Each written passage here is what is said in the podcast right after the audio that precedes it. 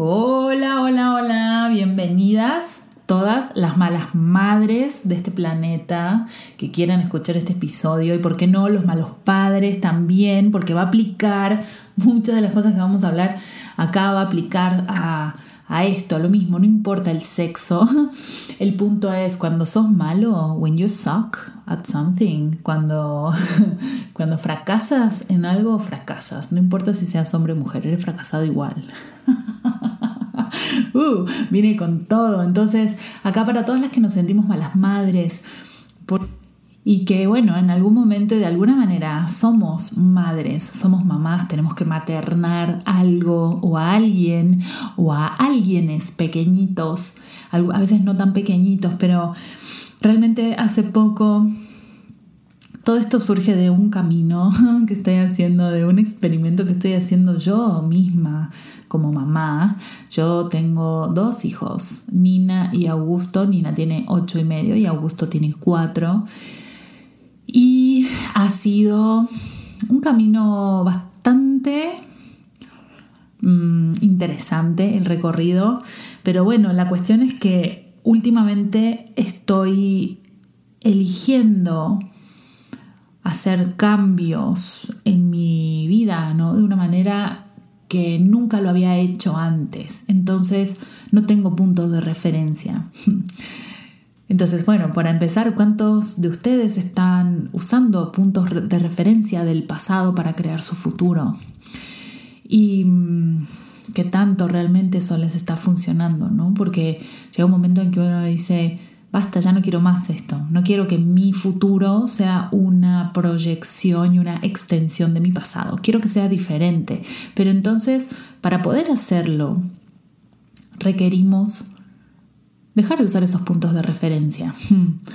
Y bueno, en esa aventura estoy de justamente, ¿no? Como en todo este trabajo y en este camino de conciencia y de ir reconectando con lo que yo realmente sé y pues, algo que también es algo que hago con mis clientes, ¿no? Acompañarlos y contribuirles a que conecten con lo que realmente saben y mm, desde un lugar de conciencia, por supuesto. Pero entonces uno de a poquito empieza a reconocer estas creencias, estos patrones, estos juicios que tiene y todos estos puntos de vista desde donde estamos creando nuestras realidades, porque no nos olvidemos que nuestras creencias crean nuestra realidad. Tu creencia crea tu realidad y no al revés. Entonces, en ese proceso de ir descubriendo cuáles son esas creencias, esos puntos de vista, lamentablemente, por un lado lamentablemente y por el otro lado que bueno, pero lamentablemente yo he descubierto que pues la gran cantidad, el mayor porcentaje de esas creencias no son mías, no son nuestras. ¿No? Entonces son puntos de vista, creencias, juicios, limitaciones que son de alguien más y que en algún momento adoptamos como propias, ¿no? Y empezamos a crear una realidad en base a ciertos lineamientos y a ciertas maneras, ciertas formas, ciertas limitaciones, incluso ciertos problemas, ciertas dinámicas que no tienen nada que ver con lo que nosotros somos, ¿ok? Son realidades adoptadas y de alguna forma como plagiadas, ¿no? Entonces, ah, todo eso nos impide realmente armar algo propio, ¿no? Porque cuánto estamos repitiendo estos patrones y estas realidades de la familia, de la tía, de la abuelita, de la mamá, del papá, del vecino, de nuestra sociedad, del país donde estamos. Y claro, todo eso, como les decía, no nos deja ser nosotros. Y esto aplica perfecto y así tal cual en nuestras relaciones. Y más aún en una relación con un hijo, ¿no? que, al final del día está llena de, tanta, de tantas imposiciones, de tantos deber ser, ¿ok? Y ya se me empezó a poner la piel chinita hablando del tema porque es un tema que, últimamente he, tenido, es como un sapo. A mí, a mí me encanta que luego llego, voy, voy avanzando en mi camino, ¿no? Y esto se los quiero contar a ustedes también porque es como ir avanzando. Y hubo un momento en el cual yo hice la demanda, a mí misma hice la demanda de siempre elegir algo que va a crear más en mi vida, que nunca iba a volverme para atrás, nunca iba a conformarme con menos, nunca iba a volver a conformarme con menos, nunca iba a seguir creando esta realidad del tamaño en la que está o más chiquita, siempre iba a ser más, con todo eso, con todo lo que eso implica, ¿ok? Que implica ponerse incómodo, implica conocerse más, implica conocer estas creencias, estos puntos de vista de donde funcionamos, implica entender y ver, percibir, reconocer todas las mentiras que tenemos, que somos, que funcionamos, que, que adoptamos como propias y por eso las somos, pero no las somos, ¿ok? Entonces, hice la demanda a mí misma de siempre elegir lo que vaya a crear más, no importa qué quién, a qué ni cómo tenga que perder, lo que sea que tuviera que perder con tal de crear más. Es una demanda bastante... requiere valor, ¿no? Pero sobre todo cuando estamos hablando de los hijos, porque qué delicado ir en contra ¿no? de, de, la corriente, ir en contra de los lineamientos sociales, de lo que se dice que tiene que ser y de alguna manera exponerse a hacerlo diferente, exponerse a ser juzgado por ser diferente, a ser rechazado también, ¿no? Y mm, no solamente por tus hijos, sino por toda la sociedad, porque eso es algo latente y palpable, ¿no? ¿Quién es mal padre? ¿Quién es mala madre? ¿Quién es buen padre? ¿Quién es buena, buena madre? Pero la pregunta es, según quién carajos.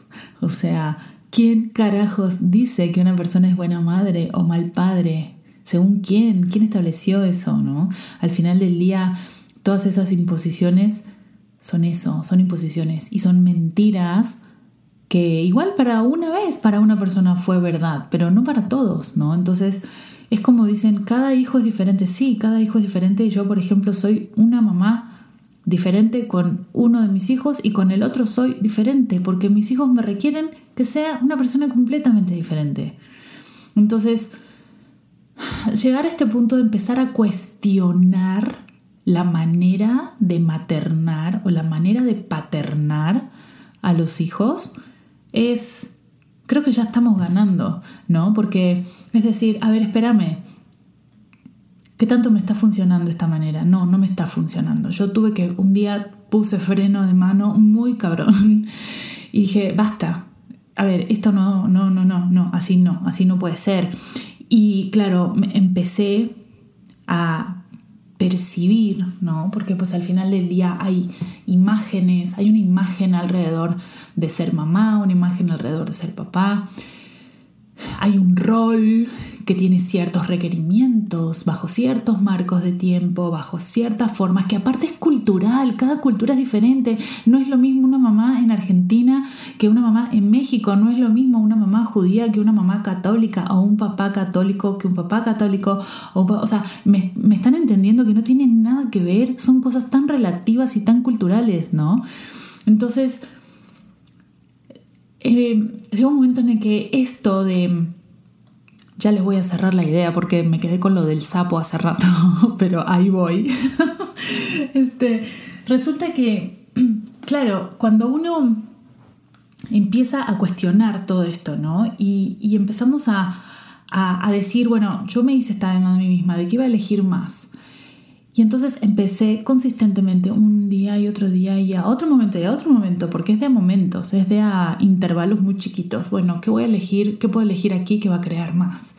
¿Qué voy a elegir aquí que va a crear más? Y ahora que voy a volver a elegir que va a crear más. Entonces es estar constantemente en la pregunta y así en estos casi tres años que llevo divorciada, bueno, separada, divorciada, ya estoy divorciada, pero bueno, de que me separé del papá de mis niños, que es como, fue, un tema muy importante, muy, muy importante eh, en todo esto. Me, me, estuve en todo este tiempo, claro, cuestionando 20 mil millones de veces, 20 mil cosas, ¿no? Y, buscando hacerlo mejor y buscando estar en paz y la recontra cagué 20 mil veces, como todos papás, y, y otras veces acerté, pero creo que es más lo que uno se juzga que lo que no. Entonces, hablando de esto, llegó un momento en el cual, buscando crear más, me di cuenta que alrededor de todo este asunto de ser mamá, de cómo debía ser mamá, de lo que estaba pasando en mi día a día siendo mamá, que es solo una parte de Victoria, no es toda Victoria, ¿no? Porque es muy común también para las mamás, no es tan, tan común para los papás, pero para las mamás de, bueno, soy mamá y se acabó, Victoria mujer, se acabó Victoria profesional, se acabó Victoria amiga, se acabó Victoria, no sé, fit, si quieres, se acabó la Victoria creativa, se acabó la Victoria artista, se acabó la Victoria, lo que quieran, ¿no? ¿Por qué? Porque ya soy mamá, listo, punto, se acabó, me debo a mis hijos y ya. Y yo siempre me rebelé contra este tipo de cosas, ¿no? Pero bueno, en aquel momento creo que no me salía, mi rebeldía no me salía tan bien como ahora, creo que ahora soy más rebelde y más cabrona porque soy más consciente y puedo elegir mejor lo que, lo que funciona y lo que no. Entonces es mucho más potente mi rebeldía ahora que antes. Entonces, claro, llegué a este lugar en el cual creando más y eligiendo crear más, fue como que me topé con un paredón en tanto la vida que yo estaba buscando crear, para mí y para mis hijos, por supuesto porque pues era como estaba dado y daba por hecho que era así. Mis hijos y yo somos tres, puntos, se acabó, no hay más. Entonces llegó un momento que topé con, con un paredón enorme y empecé a percibir toda esta energía sólida, contraída que había alrededor del tema y se empezó a hacer cada vez más palpable para mí en mí, en mi relación con mis hijos, en mi interacción con mis hijos y en mi día a día y en cuanto eso, ese paredón que estaba ahí relacionado con este tema no me dejaba avanzar. Entonces dije, bueno, volviendo al tema del sapo, dije, voy a agarrar este sapo usando una comparación y lo voy a destripar y lo voy a abrir y voy a ver qué carajos hay adentro de este sapo, porque yo no voy a permitir que me detenga, porque estoy honrando esta demanda que hice a mí misma de crear más y de elegir más para mí, porque yo siendo también ese espacio soy el ejemplo para mis hijos de que mis hijos pueden elegir más para ellos también, ¿ok? Entonces, siempre lo digo, y es que los hijos no van a aprender lo que vos le digas. Los hijos van a aprender lo que perciban. Y lo que perciben energéticamente, emocionalmente, cognitivamente más o menos, pero es más energética la cuestión y los niños perciben todo. Entonces imagínate si vos le estás diciendo, esto es verde, pero ellos están percibiendo que es rojo, se les hace un... madre, se les hace un quilombo, porque claro, ellos están percibiendo una cosa, pero el, el papá y la mamá le dicen que es otra, entonces empiezan a dejar de estar conectados consigo mismos, porque dicen, no, no, yo percibo esto, o sea, no lo, no lo hacen a veces un proceso tan consciente, pero es como, bueno, yo estoy percibiendo rojo y mamá me dice que es verde porque mi mamá no tiene la capacidad, ¿no? Para, para ayudarme a mí a reconectar con lo que yo sé. Entonces el niño se desconecta de sí mismo. Entonces, por eso luego tenemos como adultos, somos tan disfuncionales porque no nos enseñan a conectar con lo que sabemos, no nos enseñan a reconocer lo que sabemos, no nos enseñan a observar y a... es como tune in, es como, sí, eh, sintonizar con eso que está pasando ahí y simplemente te dan una respuesta socialmente prehecha y cállate la boca, ¿no? Y punto. Entonces, empezar a criar hijos, niños empoderados, realmente más empoderados, conectados consigo mismos, menos deprimidos, menos estresados, eh, con menos bullying, con menos eh, agresión, con menos violencia, empieza por ayudarlos a reconocer lo que ellos saben y lo que ellos perciben. Pero eso no es posible si el papá, si la mamá no lo hace primero. Entonces, volviendo al tema, de, esto que yo estaba percibiendo, dije, bueno, yo tengo que crear más, siempre más. No importa qué, y tengo que estar dispuesta a todo, porque es la única manera en la cual yo voy a poder ser ese espacio para ellos. Y les puedo asegurar, digo, si no escucharon el primer episodio, vayan y escúchenlo para que vean de dónde vengo y qué fue lo que pasó. Pero si hay algo que me quedó muy claro cuando mi mamá trascendió, fue que ella, ella nunca fue una mamá tradicional ni que siguiera un molde tal cual. Y algo que me quedó muy claro, justo les decía cuando, cuando trascendió, cuando falleció de repente, fue que ella, para mí, y algo que coincidíamos mis hermanos y yo y un montón de gente que la amamos y que tuvimos el honor de conocerla, y era la razón por la cual la gente la adora al día de hoy, aunque ya no tengo más un cuerpo físico, pero la sigue adorando y mi mamá sigue siendo tan vigente y tan presente en los corazones de un montón de gente. Es que ella siempre fue un espacio y ese espacio trascendía un montón de límites, un montón de limitaciones físicas, de espacio, de tiempo. Vos sabías que ella no te iba a juzgar, vos sabías que ella te iba a dar lo mejor de sí misma, Vos sabías que ella pasara el tiempo, iba a seguir estando allí y que el, cariño iba a seguir estando intacto siempre. Entonces, ese para mí fue un gran ejemplo de darme cuenta como un espacio, ninguno de nosotros tenía dudas de que ella nos amaba y ella no era una madre que estuviera encima nuestro todo el tiempo. Yo no recuerdo una vez que me estuviera persiguiendo para ponerme un suéter porque me iba a enfermar o que me pusiera unos calcetines porque me iba a hacer frío y me iba a enfermar. Pero yo sabía que ella estaba ahí y que ella cuidaba de mí y que me amaba y que me ama con toda su alma y lo voy a saber siempre, porque ella era ese espacio de era un espacio, no era una imposición, no era un juicio, no era un deber ser, no era control. Ella no lo sabía en aquel momento y yo tampoco. Y ahora pasando el tiempo y observándolo fue como, oh, wow.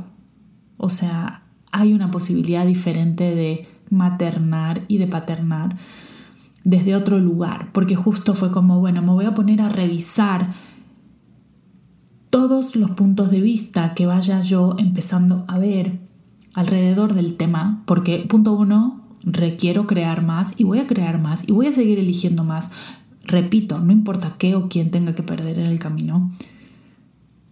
Pero también no es ligero para mí este tema y esta situación, lo cual me está indicando que aquí hay un montón de mentiras, mentiras que yo me he comprado o que yo me estoy diciendo a mí misma o desde las que estoy funcionando, que hacen que las cosas no estén funcionando para mí, porque tuve que llegar a un lugar donde reconocí que esto no estaba funcionando para mí.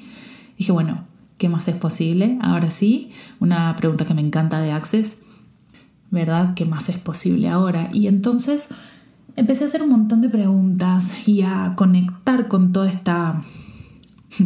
con, con toda esta. sería como. Está muy, muy interesante porque es como el malamadrómetro. Y dije, wow. O sea, estoy percibiendo también los puntos de vista y las realidades y las mentiras y las creencias y las limitaciones y los juicios de un montón de mamás y de un montón de papás. Y yo también estoy replicando, estoy plagiando esas realidades y las estoy haciendo mías. Pero en realidad, ¿cómo sería para mí? Yo, desde mí, desde Victoria, si yo no tuviera un solo problema y si pudiera elegir cualquier cosa, ¿cómo sería para mí ser mamá? ¿Cómo sería Victoria mamá? Sin un punto de referencia, volviendo al principio del episodio, sin un punto de referencia. Y sin un esto está bien, esto está mal, esto debe ser así, esto no. Entonces empecé a hacerme un montón de preguntas. Por ejemplo, ¿Qué significa para mí ser mala madre? ¿Qué es lo que ya decidí que va a pasar? Por ejemplo, si soy mala madre, entre comillas, para mis hijos. ¿Qué es lo que ya decidí que va a pasar si mis hijos no quisieran estar conmigo, por ejemplo? ¿no? ¿Qué pasa? ¿Qué me pasa cuando percibo un rechazo, entre comillas?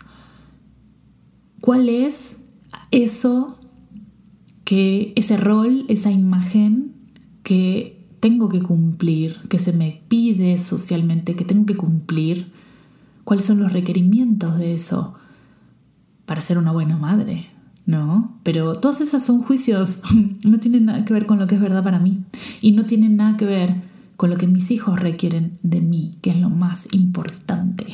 Entonces, fuck that, ¿saben? Entonces fue como que dije, ay, qué interesante y esto seguramente va a dar para una telellamada con un montón de gente que, que requiere que pongamos este tema y tengamos esta conversación, que pongamos este tema sobre la mesa. Entonces, de alguna manera, este episodio es para traerles el awareness, traer la atención de ustedes a este punto y decirles, oigan, esa contracción, esa cosa pesada, sólida, molesta, incómoda, pero desde un lugar súper pesado y súper oscuro que perciben en sus mundos cuando hablamos del tema, se puede cambiar.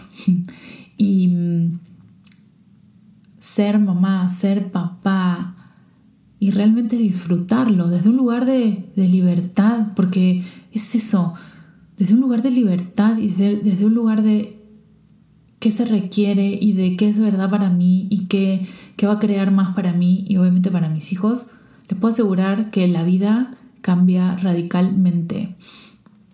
Y justamente esto de, bueno, crear más, para mí en este último tiempo ha sido mucho de venir buscando libertad, pero no libertad desde este lugar de rebeldía pendeja.